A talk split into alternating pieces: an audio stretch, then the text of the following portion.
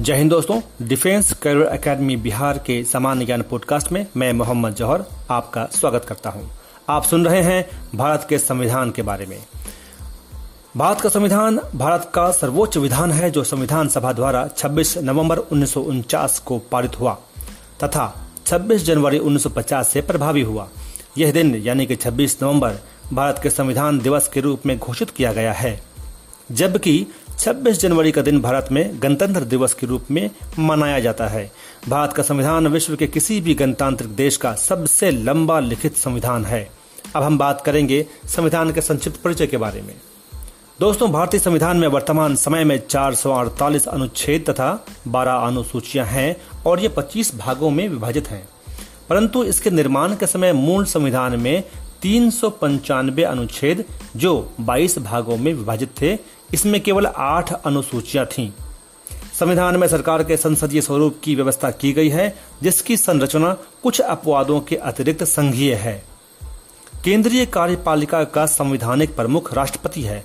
भारत के संविधान की धारा 79 के अनुसार केंद्रीय संसद की परिषद में राष्ट्रपति तथा दो सदन है, जिन्हें राज्यों का परिषद यानी कि राज्यसभा तथा लोगों का सदन लोकसभा के नाम से जाना जाता है। संविधान की धारा चौहत्तर एक में व्यवस्था की गई है कि राष्ट्रपति की सहायता करने तथा उसे सलाह देने के लिए एक मंत्री परिषद होगा, जिसका प्रमुख प्रधानमंत्री होगा। राष्ट्रपति इस मंत्री परिषद की सलाह के अनुसार अपने कार्यों का निष्पादन करेगा। इस प्रकार वास्तविक कार्यकारी शक्ति मंत्री परिषद में निहित है, जिसका प्रमुख प्रधानमंत्री है, जो कि वर्तमान में नरेंद्र मोदी हैं। मंत्री परिषद सामूहिक रूप से लोगों के सदन, यानी कि लोकसभा के प्रति उत्तरदायी है। प्रत्येक राज्य में एक विधानसभा है। जम्मू और कश्मीर, उत्तर प्रदेश, बिहार, महाराष्ट्र, कर्नाटक, आंध्र प्रदेश और तेलंगाना में एक ऊपरी सदन है, जिसे विधान परिषद कहा जाता है। राज्यपाल राज्य का प्रमुख है।